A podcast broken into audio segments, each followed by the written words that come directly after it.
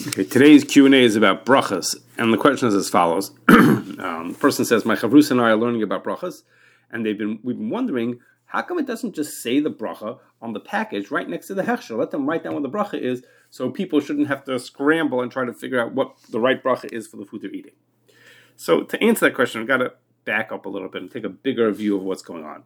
Um, the way kosher food certification works in the United States is something that most people would have never predicted if they were standing 100 years ago trying to think what would happen. Think about it. There are thousands of companies, some of the biggest companies in the world, who pay money, follow all types of guidelines, and use make lots of efforts to make sure food is kosher. And then, not only that, they then put a, a logo on the package to show everybody that it meets this standard that they followed. And all that means, because of that, all people who keep kosher can go, go to any supermarket in the country and find lots and lots of foods that are kosher and good enough for them that they should know that they're allowed to eat them. Now, most of these manufacturers are not doing this because they believe in kashrus and want to serve their Jewish community. No, that's not. We know that's not what's going on. It just sells. They sell more products that way. Um, but if you think about it, how big is this Jewish community that's eating kosher that they're trying to help or they're trying to think getting increased sales from? You know, probably less than one percent of all people in America eat kosher. Specifically, want to eat kosher because they're Jewish and they believe in eating that this is what is required. So you, the truth is that might not be enough to justify all these companies becoming getting hashgacha. But what's gone on, what's happened is, is that with time, kosher certification has become more than just serving this core market.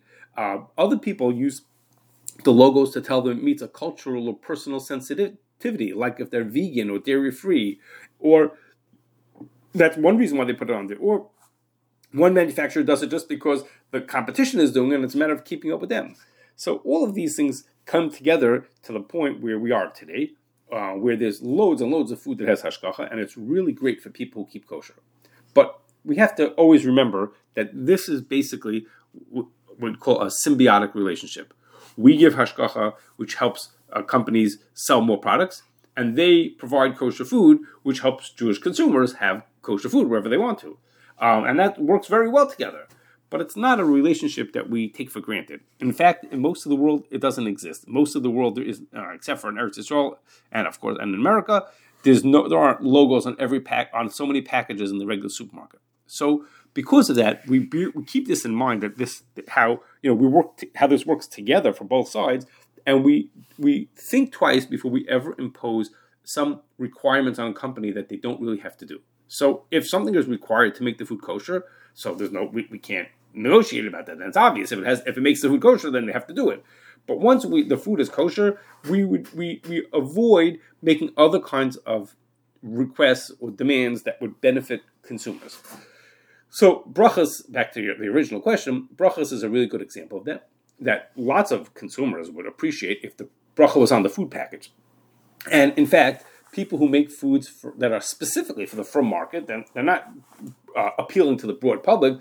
They might write bracha on their package. Okay, um, but people who companies who sell their potato chips and their cookies and everything else to the general public to put extra words on there that said, you know, brachasa mezonos, or put some a mystery code on there that would that we would all know mean that this is the bracha of this one is shehakol. Um, that would be that's considered imposition for the companies. It would clutter up their packaging, and it doesn't. Ninety nine percent of the people who buy this product, it has no benefit to those people. So we don't even ask them for that. We don't won't even ask them for that, knowing that it's beyond uh, what we need to make the food kosher, and therefore we leave things as the way they are. Now, at the same time, most hashgachas are pretty sensitive that certain foods it's not so clear what the bracha is. So they will do the research either on their own or because when consumers ask them, the research to find out, okay, what is the proper bracha for this food so that consumers who ask will be able to find out. And sometimes they'll even post it on their website to say, we've determined that the bracha for this food is whatever, uh, so people can know what they're supposed to do, even though that would not be listed on the package itself.